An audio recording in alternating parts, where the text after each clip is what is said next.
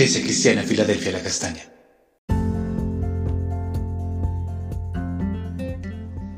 Buenos días, preciosa Iglesia Filadelfia La Castaña, una puerta abierta en el cielo. Hoy veremos nuestro altar familiar en Esdras, el capítulo 4, versículo 1 a 3, que dice, oyendo los enemigos de Judá y de Benjamín que los venidos de la cautividad edificaban el templo de Jehová, Dios de Israel, vinieron a Zorobabel y a los jefes de las casas paternas y les dijeron, edificaremos con vosotros, porque como vosotros buscamos a vuestro Dios. Y a él ofrecemos sacrificios desde los días de Esar, Adón, rey de Asiria, que nos hizo venir aquí. Zorobabel, Jesúa y, y los demás jefes de las casas paternas de Israel dijeron, no, no nos conviene edificar eh, con vosotros la casa de nuestro Dios, sino que nosotros solos la edificaremos a Jehová, Dios de Israel, como nos mandó el rey Ciro, rey de Persia.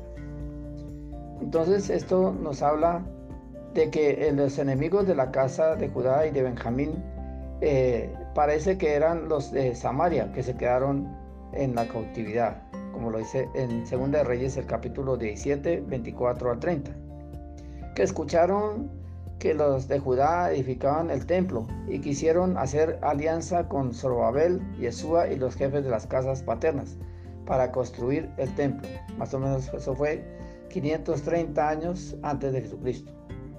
Entonces hoy hablaremos acerca de la oposición en la obra del Señor, la primera parte.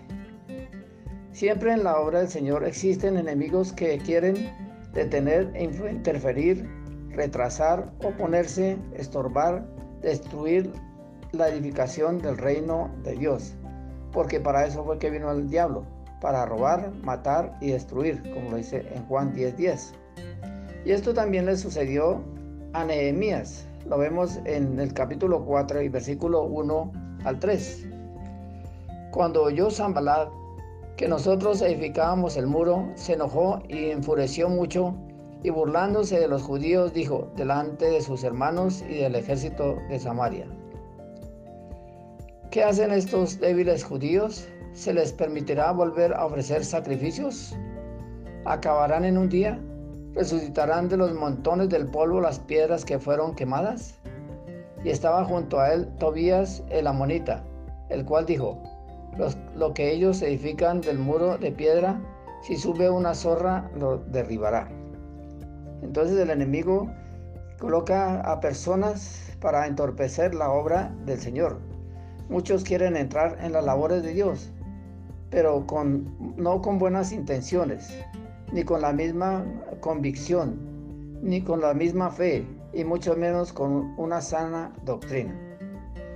Tal vez por eso es que se involucran por envidia, por orgullo, por vanagloria, para infiltrarse en las doctrinas erróneas y falsas.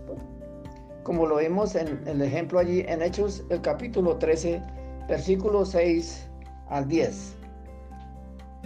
Y habiendo atravesado toda la isla de Patmos, hallaron a cierto mago, falso profeta judío, llamado Bar Jesús, que estaba con el procónsul Sergio.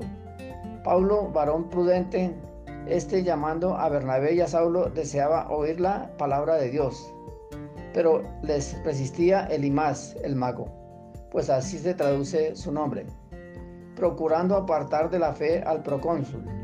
Entonces Saulo, que también es Pablo lleno del Espíritu Santo, fijando en él los ojos, le dijo, Oh lleno de todo engaño y de toda maldad, hijo del diablo, enemigo de toda justicia, no cesarás de trastornar los caminos rectos del Señor. Entonces el enemigo no haya como trastornar y eh, interponer para que la palabra del Señor no sea predicada. Y es por eso que Zorobabel y Yeshua y los jefes de las casas paternas se opusieron a que participaran de la construcción del templo, porque sabían de sus prácticas contaminadas eh, con muchas creencias paganas. Dios le dio el discernimiento, el conocimiento para rechazar dicha alianza. Asimismo nosotros tampoco debemos de prestarnos para hacer alianza con personas que tienen otras creencias y prácticas religiosas que están fuera de la palabra de Dios, como hacen muchas sectas religiosas. Por eso el Señor dijo que no debemos de andar en yugo desigual, dice allí en 2 Corintios 6, 14. Y también en 2 Timoteo, el capítulo 4, versículo 3 al 4, nos advierte. Porque vendrán tiempos cuando no sufrirán la sana doctrina, sino que teniendo comezón de oír, se amontonarán maestros falsos conforme a sus propias concupiscencias, y apartarán de la verdad el oído y se volverán a las fábulas. Entonces ahí vemos lo que sucede hoy en día, que han surgido muchas sectas que quieren engañar a las personas. Oremos. Gracias Señor por enseñarnos cada día algo nuevo por medio de tu palabra. Te pedimos que con la ayuda de tu Santo Espíritu nos dé la sabiduría, el conocimiento, el discernimiento para detectar eh, cualquier cosa que pueda venir a estorbar, a interferir o a cualquier persona que quiera infiltrarse en el crecimiento de la iglesia. Te pedimos que tú nos que tú destruyas todo plan del enemigo que venga en contra de tu reino, porque tú quieres hacer cosa tremenda con nosotros. Amén.